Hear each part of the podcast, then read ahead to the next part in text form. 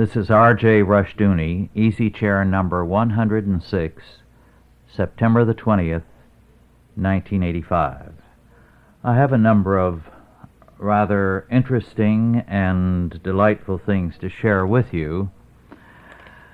But first of all, to get out of the way, something that uh, I found irritating.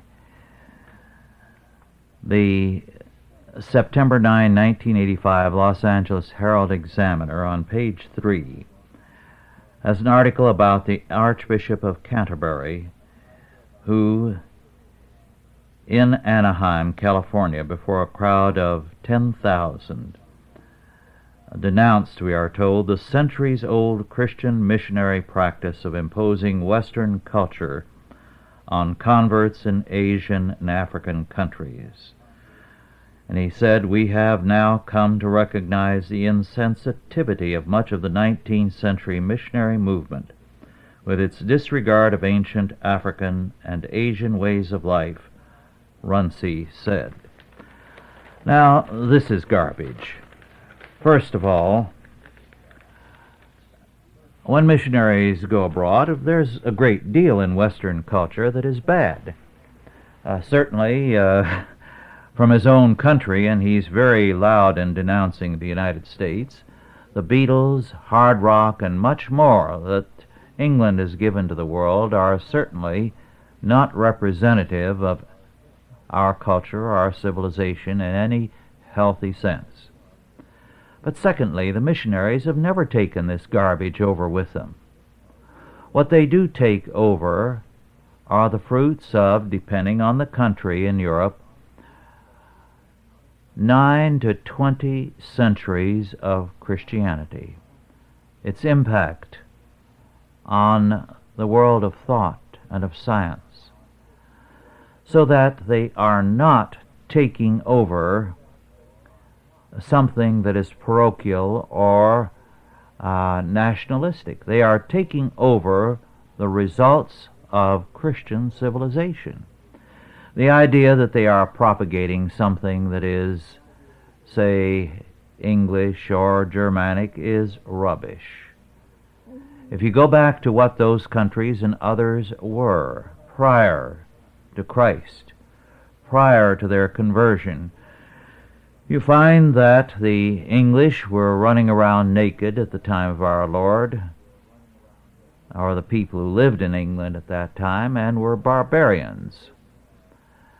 In Germany, although you had Roman writers who idealized the Ger- Germans and made them into noble savages in order to clobber uh, the peoples of Italy, the reality, as we have it from a number of sources, indicates that they too were savages. In fact, as late as Charlemagne's time, centuries later, his big problem with the Saxons was their practice of human sacrifice. They had a great many customs and traditions that were purely evil.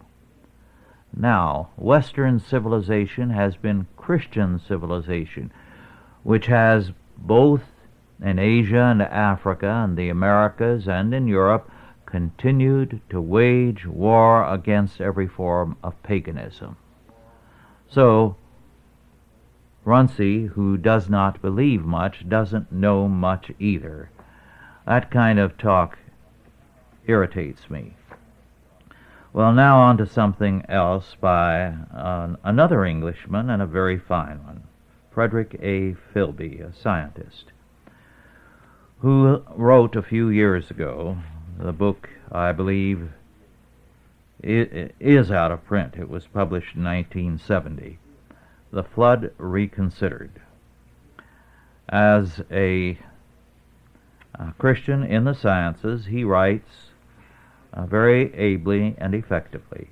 Now, there are some points where I would disagree with him, particularly in his view of a limited flood, not a worldwide one although he gives enough evidence for the worldwide extent of the flood. However, uh, just some minor points to uh, give you the flavor of the book. He calls attention to the fact that at the time of the flood, the waters indeed had a very dramatic effect on the whole world. And the weather since then, as the uh, weather has receded northward and the ice has apparently moved northward, has greatly changed. He says, and I quote, Since then, great areas of the earth have been steadily losing their supply of water. Palmyra, which once housed a hundred thousand inhabitants, has no longer a sufficient supply for a thousand. The once busy trade route from Persia to Petra has long since been abandoned for lack of water.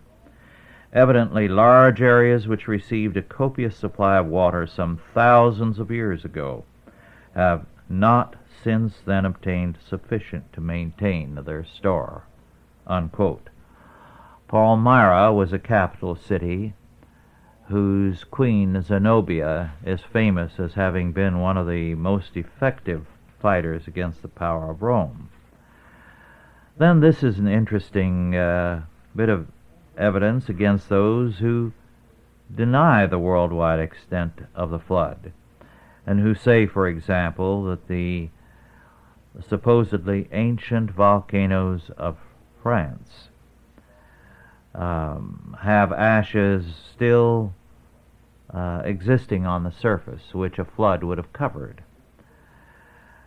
And uh, Filby says, and I quote, Finally, it used to be argued that no such flood could have reached France, despite the evidence of Saintonge, Denon-sur-Meuse, and other places, because, so it was alleged, the volcanoes of the Auvergne are tertiary volcanoes, and the ashes they have thrown up are still unmoved after millions of years.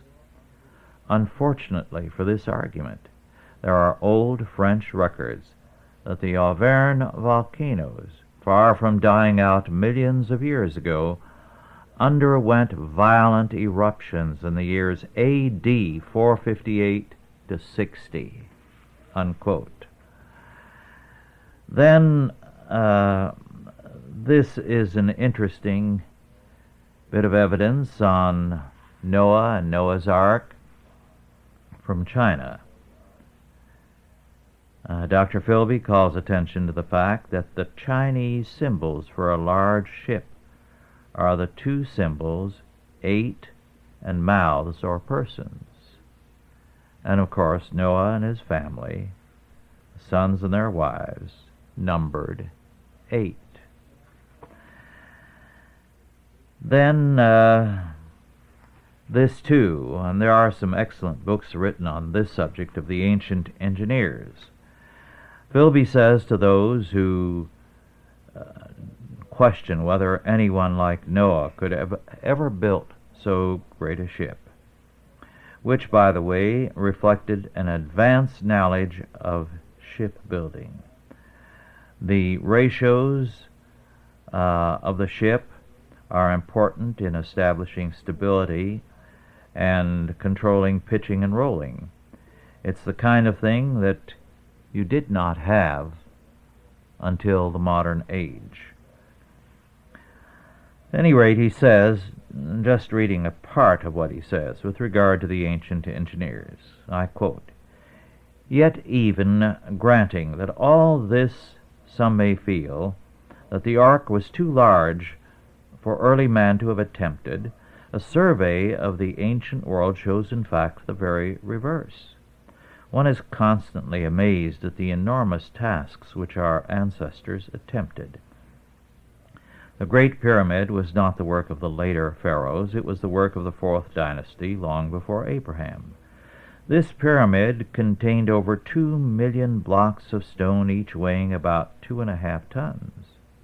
Its vast sides, 756 feet long, are set to the points of the compass to an accuracy of a small fraction of one degree. The so-called colossi of Memnon, again, are not of recent origin. They belong to the 18th dynasty of Egypt. Cut from blocks of sandstone, they weigh 400 tons each and were brought 600 miles to their present position. Among the remains of that most ancient empire in Greece, Mycenae, is the treasury of Atreus. Above its entrance rests a huge stone lintel, 28 feet across. It weighs 120 tons. The temple of Jupiter at Baalbek is later, but it is staggering to find in the retaining wall three great blocks of stone, each weighing about 700 tons. In a quarry nearby is a partially cut block that would have weighed a thousand tons. As our thoughts go back to the Colossus of Rhodes, the Pharos lighthouse, the Hanging Gardens, the ziggurats, the Step uh, Pyramid, or even in our own land to Stonehenge, we have no reason to suppose that early man was afraid to tackle great tasks. Unquote. Well, there's much more, including an interesting comment that death and aging, their causes, are still very little known. They are deformities brought in by man's fall. But he says it is difficult to explain them. Well, on to another book. While I was in uh, Florida this past weekend, in Orlando and then in Tampa, I had the pleasure of seeing uh, two of you, uh, Dr. Bill Hewson and Ruth Ann Hewson and I was happy to see that uh, Dr. Hewson is recovering from his very serious accident at the hands of an incompetent. While I was there, they gave me a book, The Adventures of the Chevalier de la Salle and His Companions, by John S. C. Abbott. Now, the SC stands for Stevens Cabot, John Stevens Cabot Abbott. This is very interesting because this was one of a series of books which schoolboys read earlier in this century and in uh, backward areas such as I grew up in uh, part of the time. They were still using them on the uh, classroom bookshelves.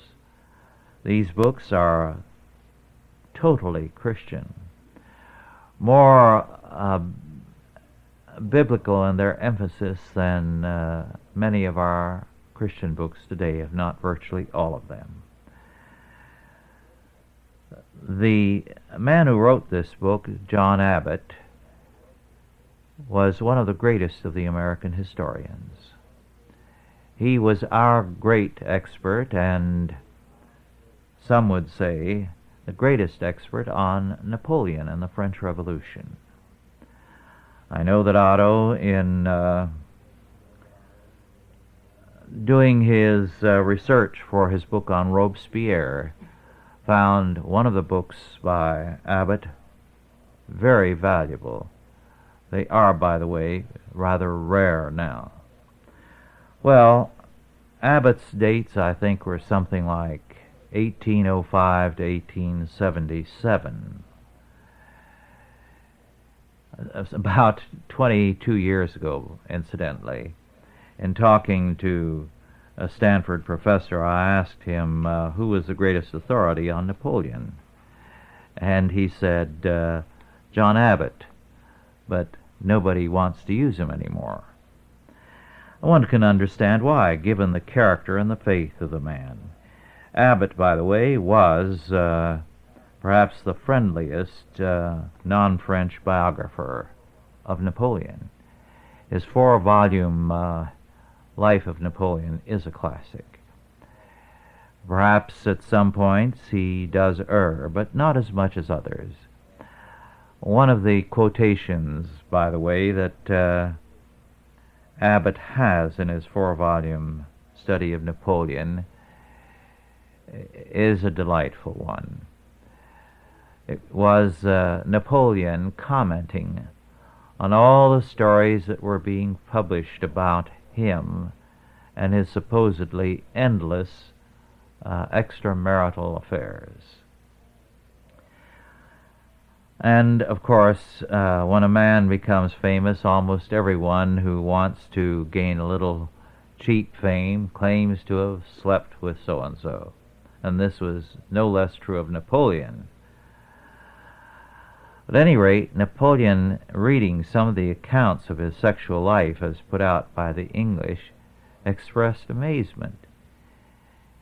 And he uh, commented that if he indeed had been in and out of all these bedrooms and spent as much time chasing girls as the English say he was, he could never have waged the war as he did and created the empire that he did.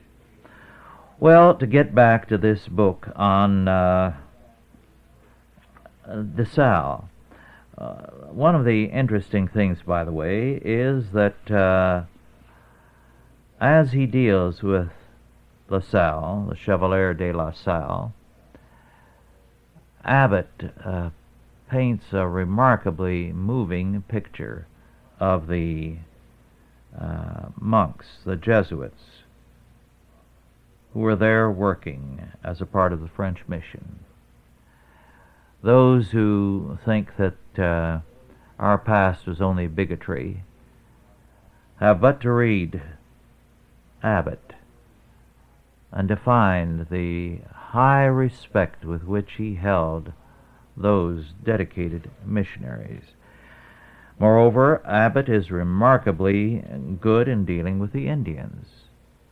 He points out their savagery, their cannibalism, their torture, but he also points out how, given those limitations, they were also sometimes surprisingly uh, kindly and receptive. Um, he, on the other hand, cites things like this that uh, I can vouch for, having seen some of the last of this in my time. He says, and I quote, All who could afford it, speaking of the Indians, had several wives. They were as unfeeling as brutes. If a wife displeased her lord and master, he would mercilessly cut off her nose, and with apparently as little concern as a dog fancier trims the ears of a terrier. United with these execrable traits of character, there were others to which we have already alluded, which were alluring. And then he goes on to speak of some of the uh, work of the missionaries among them. Now, this matter of cutting off a wife's nose was quite uh, commonplace among most Indian tribes. It was the usual punishment for adultery. The um, protuberant part of the nose was just sliced off this guaranteed that the wife would have trouble uh, having an affair after that because it made her definitely unattractive. I can vouch for that.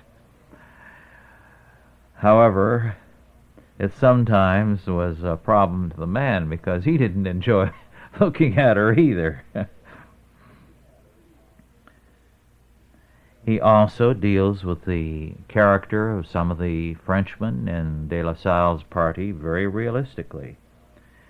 How some of them uh, deserted La Salle and chose to live among the Indians as one of them. And a year later, as they encountered them again, these men had become totally Indian. They had forgotten all that they had known as civilized people. La Salle himself was a remarkable man, an explorer, a commander of men, and a very genuine Christian. I quote, uh, this shortly before his death at the hands of some of his own men. Father Douay gave the following account. All the way LaSalle conversed with me of matters of piety, grace, and predestination. He expatiated upon all his obligations to God for having saved him from so many dangers during the last twenty years that he had traversed America. He seemed to me to be peculiarly penetrated with a grateful sense of God's kindness to him. Unquote. Much more in this book, a delightful one. I commend anything by John S. C. Abbott to your attention. Well, now on to something else. Two days ago, when I was elsewhere in California and Dorothy was with me, we made our usual stop as much as time permitted to a bookstore. In fact, this time we were able to take time to go to two. And in one where I picked up a number of uh, very fine books, I uh, secured uh, the second volume of Northwestern Christian Magazine. This was published in Cincinnati in 1856.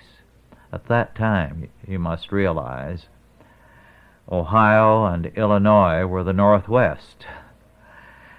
The uh, book is a delight. The dates are 1855 and 1856 of the um, issues of the Northwest Christian magazine. The writing is surprisingly good and lively, very blunt. You have abolitionists and anti abolitionists, Northerners and Southerners, speaking their mind very plainly, very bluntly, sometimes quite angrily. You have uh, a man like Frederick Douglass, the black abolitionist leader, writing also. You have Horace Mann with uh, something of an address to teachers. A great deal of interest, but this uh, from uh, 1856, December the 28th. From Virginia, an article entitled The Modern Abomination of Free Schools. I won't read the first part where the writer uh, expresses uh, his uh, disgust at the fact of the way the word free is being used, so that he has gotten to hating everything with the prefix free, he says. Because uh, uh, free will, free thinking, free love, free wives, every kind of uh, evil is called free. Well, then he goes on to say, and I'll read this part at some length because it gives you an idea of the very blunt, open, and lively thinking of the day. I quote, but the worst of these abominations, because when once installed it becomes a hotbed propagator of all, is the modern system of free schools. We forgot who it is that has charged and proved that the New England system of free schools has been the cause and prolific source of all the legions of horrible infidelities and treasons that has turned her cities into Sodoms and Gomorrahs, and her fair land into the common nestling place of howling bedlamites. We abominate the system because the schools are free, and because they make that which ought to be the reward of toil and earnest, ardent, and almost superhuman individual effort cheap, commonplace, prizeless, and uninviting. As there is no royal road to learning, so there ought to be no mob road to learning. A little learning is a dangerous thing to the individual, to society, to learning itself, to all conservatism of thought, and all stability in general affairs. The sole function of the free schools is to supply that little learning, and thus it is charged to the brim with incendiarisms, heresies, and all the explosive elements which uproot and rend and desolate society. Free schools are only another name for government schools, and both natural and revealed law make it the duty of the parent to educate his children, and not the duty of government. It is as much the business of the father to instruct the mind of the child as to fill its belly and it is no more the duty of government to furnish free education for children than free soap, free buttermilk, or free bonny clabber. No more its duty to furnish governesses and pedagogues than grannies, wet nurses, and baby jumpers. It is the duty of parents to support and nurture their children, and if the task is a burthen to them, they are apt to forego the having of children at all, which is much better than having children to be bundled off upon the cold charities of the public for nurture and instruction. It is alike their duty to educate their children in the rudiments of knowledge, and if they feel themselves unequal to the burden, in this case too they will be apt to forego the having of children.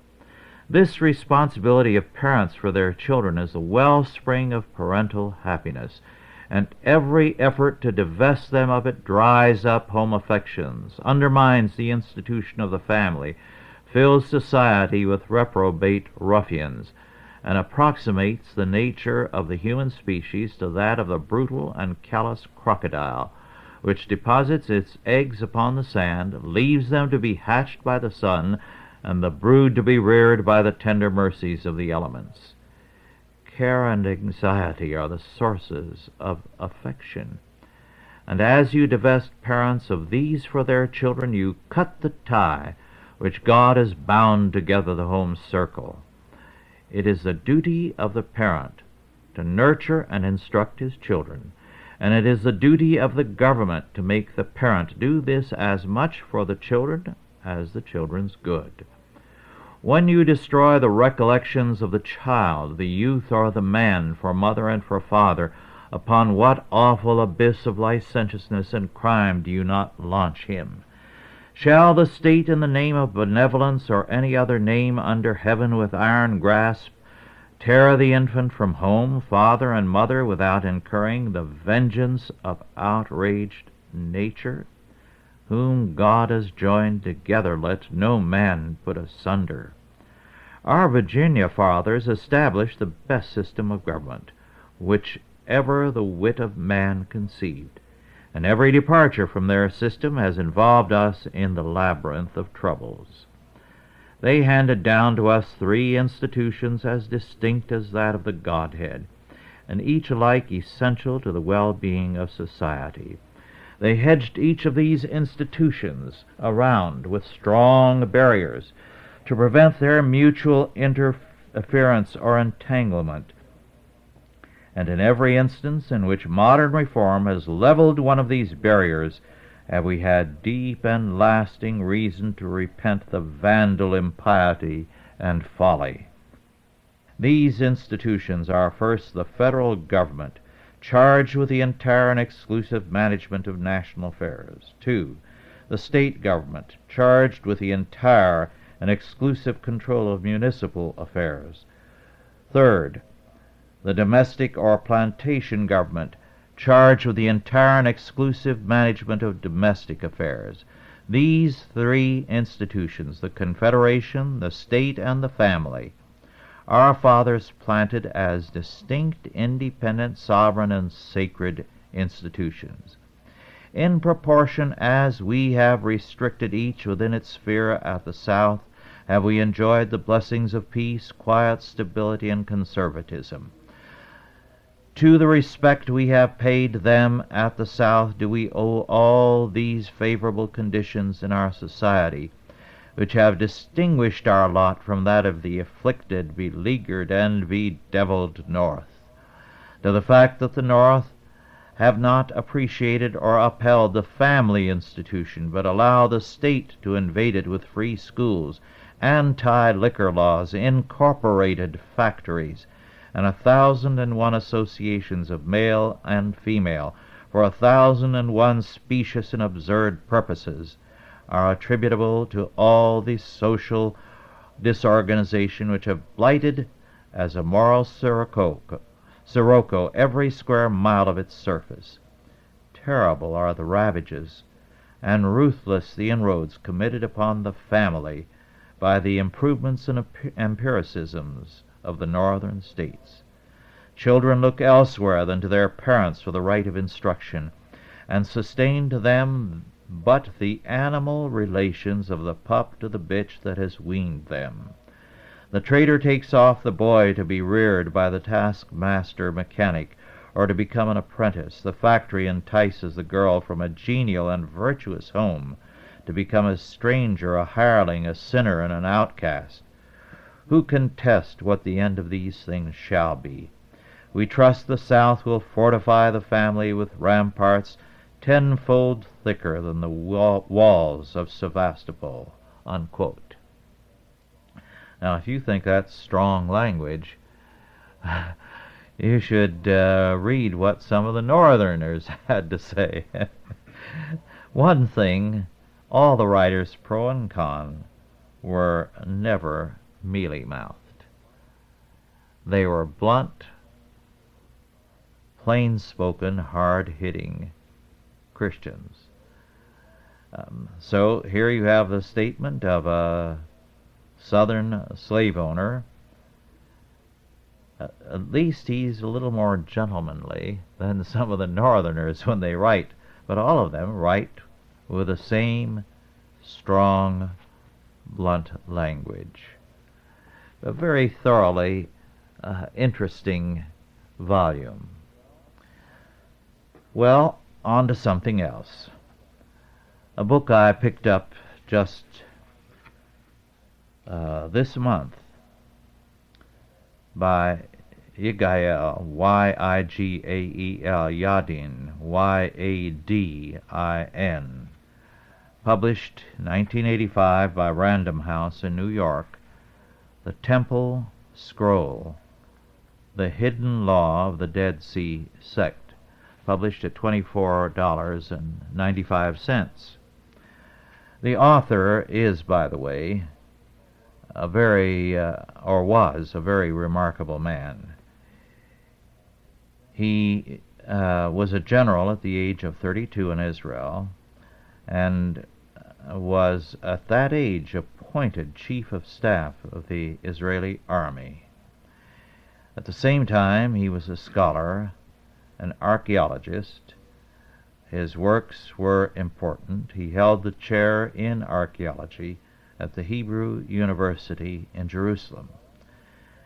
And he was one of the foremost international scholars in the field of the Dead Sea Scroll research. For a while he served in Israel's parliament. He died last year, 1984, May, the age of 67, just after he finished uh, this book.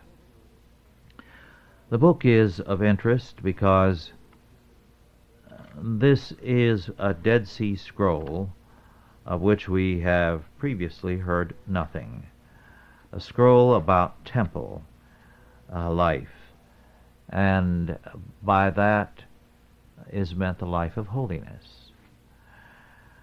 The scroll has a great deal of interesting material on the Old Testament law. Also, the revisions of the law as the uh, Essenes uh, uh, revised the Bible. That's the only way to describe it.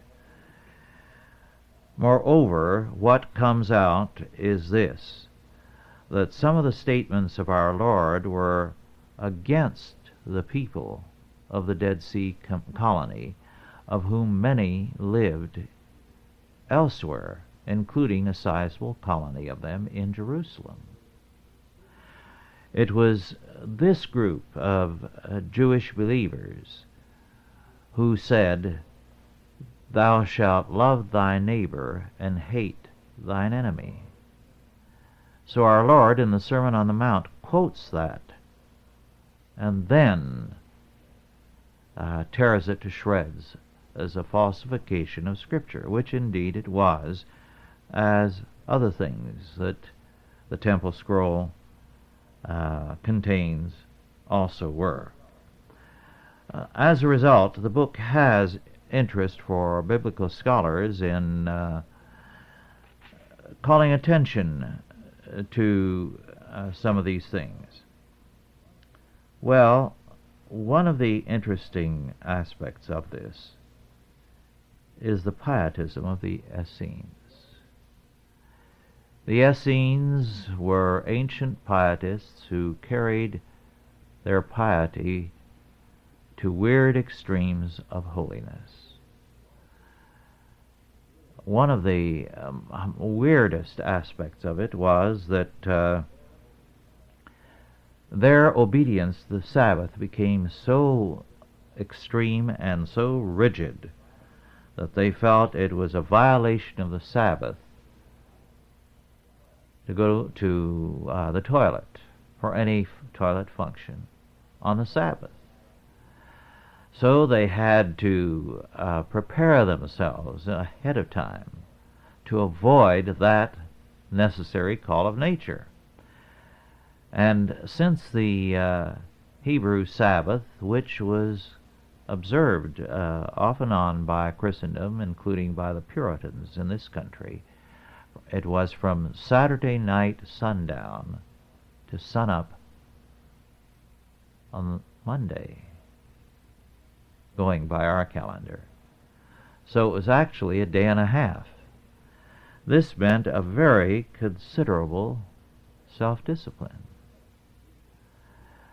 But this is the way they maintained their holiness. You were polluted, and you were uh, a fearfully uh, depraved creature if you didn't maintain this kind of a, a schedule. But this is not all. It was held that any day of the week it was wrong to use a privy in the holy city, in Jerusalem. As a result, they tended to live in one part of the city. They had a small gate which was known as the Dung Gate, D-U-N-G which they would use to run out of the gates into the countryside, because under no circumstances, any day of the week, could the natural functions be performed within the temple city, Jerusalem. Well, this is the kind of uh, insanity that is often marked the life of piety and pietism. The Maccabeans uh, earlier had for a time been guilty of the same sort of thing. They felt it was wrong to fight on the Sabbath, which made them a very easy target for the enemy to strike at on the Sabbath. Our Lord spoke about this also when he ridiculed any observance of the Sabbath that neglected works of necessity. That works of necessity can be performed on the Sabbath. And yet, in spite of our Lord's words, you've had the same kind of stupidity that the Maccabeans showed in other fields, however, manifested over and over again during the centuries by Christians. Uh, none, to my knowledge, uh, hopefully, and never as bad as that practiced by the Essenes. But when people start inventing their own rules, their own laws to supplement God's Word, they try to be holier than God, and the result is insane. Now on to a very different um, subject. George Rude, R U D E, Europe in the 18th Century, Aristocracy and the Bourgeois Challenge. This was first published in 1972 but has just been reprinted in 1985 by the Harvard University Press. It's an interesting account of the development of Europe in the 18th century. Some of the uh, sidelights that I think are of interest. For example, in England, the uh, census, when it was first uh, proposed in 1753, was intensely and successfully opposed by members of Parliament. As Th- Th- Thomas Thornton uh, declared in Parliament to the Commons, I quote, As to myself, I hold the project to be totally subversive of the last remains of English liberty, and therefore, though it should pass into law, I should think myself under the highest of all obligations to oppose its execution. Unquote.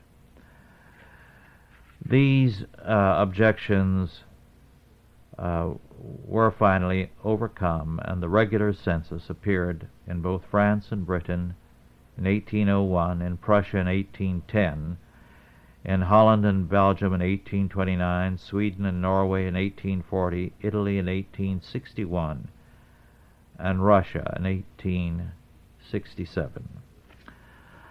It's interesting to think of the reasons for this opposition. First of, all, of course, there was the background of biblical faith, the prohibition of a census in the Old Testament, because their trust was not to be in numbers but in God.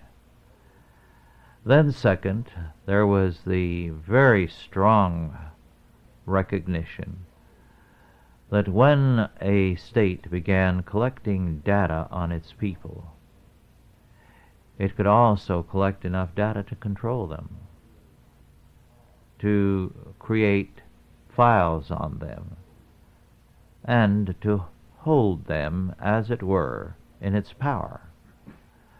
And of course, this increasingly is the direction that uh, the federal government, through the census and the IRS and other means, is taking. Now, on to still another thing. Priscilla Robertson, some years ago, wrote an interesting book on, and this is the title, Revolutions of 1848. Priscilla Robertson is the daughter of a prominent American historian of some years ago, Preserved Smith, an old fashioned Puritan name. Uh, Priscilla Robertson's book was published in 18 in uh, 1952 and it was last reprinted, to my knowledge, in 1960. There are a great many interesting facts in it. As this book and also Rude's book make clear, the churches, Catholic and Protestant and Orthodox, were in those days controlled by the state radically controlled. This had been the trend for a few centuries before the Reformation. During the Reformation, there was a limited amount of freedom, and this freedom was in both Catholic and Protestant circles. But very quickly, the control was reestablished to frightening degrees to give you an idea how far extensive this kind of control was. Very few things have had a more strict adherence in the Catholic Church, for example, than the inviolability of the confessional. However, the first half of the last century in the Austrian Empire, the police, the evidence is showing, required the Jesuit confessors to reveal to them anything in the confessional that might have to do with a political order. And this was their price for the privilege of operating in the country, a Catholic country. They had been expelled by the Emperor Joseph and recalled by the Emperor Francis, and they were ready to cooperate for that reason. It was the revolutionary groups of the first half of the last century who first talked about the right to work. And of course, every attempt to apply it was absurd. They could not create jobs. And when they provided make do work, all it did was to bankrupt the state. During this era, of course, the world in Europe changed its orientation from an emphasis on religion and dynasty, loyalty to a ruling house, to nationalism. And the results were very explosive for society. One of the things, too, that comes through in this book, and not because Priscilla Robertson is unfriendly to the revolutionaries, but because, as an historian, she gives us a fair amount of the data. When they triumphed, they were very quick to go into two things unrealistic uh, reforms that did not have a ghost of a chance of success because they were attempting by their fiat word to say we're going to remake the country without any regard for economic and human facts. And the other is their absurdities. In France, when the revolutionaries gained power, they spent time debating on how they should be dressed, what they should wear to mark themselves as the revolutionary leaders and members of the convention. Amazing their blindness and how easily, as a result, they were overthrown. Another interesting fact is that uh, in some areas it was dangerous to wear a beard. They were a sign of democratic sympathies in Western Europe. It meant you did not like the old tyranny, and so it could be dangerous to go around with a beard. The account is also interesting on uh, the hypocrisies of the day, how the English could be outraged by what went on in the mistreatment of peasants and minorities in continental Europe or in the Austrian Empire, and totally unmindful of what they were doing to the Irish. A delightful book in many respects and uh, a vivid account of the insanities of modern man. Well, there's much more here to uh, deal with, but let me briefly call attention to an older book by S.P. Breckinridge, Legal Tender, a study in English and American monetary theory. It was first published in 1903 and reprinted by Greenwood in 1969.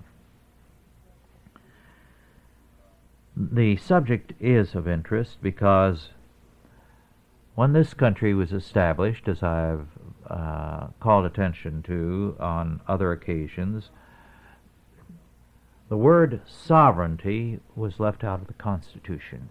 they had just fought a war against a sovereign.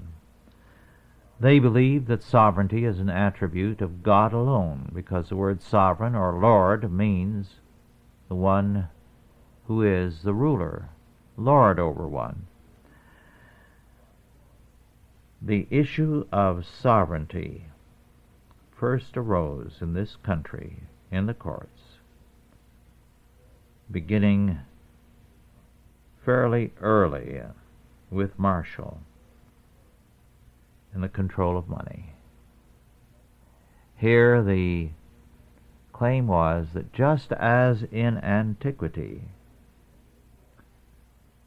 and in the Middle Ages and in Europe until that time, it was the right of the sovereign, of the monarch, to make money, to recall it, to do as he pleased with it, so too, Marshall and others began to say it is the power of the federal government as the new sovereign, the substitute for King George III, to determine what is money. We have paid a heavy price for that. This book, by the way, is very good in dealing with uh, the English scene as well. I w- was happy to see some home truths told about Henry Seventh, the father of Henry Eighth, as well as Henry Eighth. Of Henry Seventh, uh, it is written, and I quote, At the end of Henry VII's reign, the condition of the money of the country was such that resort was had to the use of private tokens to supply the lack in the circulating medium. The cupidity and miserliness of the king were almost boundless, so that the administration of justice was ab- abused, vigorous prosecutions were carried on, and excessive fines imposed to fill his coffers. Yet the abuse of his coinage power for the sake of gain was not resorted to. That remained for his spendthrift son. Unquote. Human sovereigns have over the centuries worked to control and to destroy money. So there's nothing new here. Then, well, our time is getting short. Just a few short items. In uh, the Daily News Digest for August 21, 1985, this item, and I quote Chicago Transit Authority considering bulletproof drivers' compartments for their buses and a separate mass transit police force to stem the crime wave. Unquote. So, this is the reality concerning a Christless country. Now, this from a Canadian magazine entitled Reformed Perspective, issue of April 1985. I've been meaning for some time to call to your attention because it deals with something I touched on at some length last year, and some people were cynical about it, but this keeps turning up and just as regularly denounced as a fraud. But it is true. I quote news about a particularly cynical business practice emerged in Austria, where abortions became legal in 1973. Since approximately 70,000 abortions take place there annually, hospitals have many fetuses and embryos available. A journalist for the Viennese magazine Icarus reportedly began to investigate the potential trade in embryos by posing as a representative of a French cosmetics firm. From two employees of the mortuary in a Viennese hospital, he found out that he could buy embryos for $20 each. The magazine claimed that such human remains are being used in the manufacture of rejuvenating facial cream. According to Austrian law, aborted fetuses must be either buried or cremated. However, the magazine Icarus states that trading in embryos is a common occurrence in several Eastern European countries, and that the byproduct of death has become an agent to remove feminine wrinkles. Unquote. So, there it is again. Well, our time is just about up. I've enjoyed this session with you. I uh, do enjoy sharing my reading and sometimes my random reflections with you, and I'm grateful to you for listening in. Thank you, and God bless you.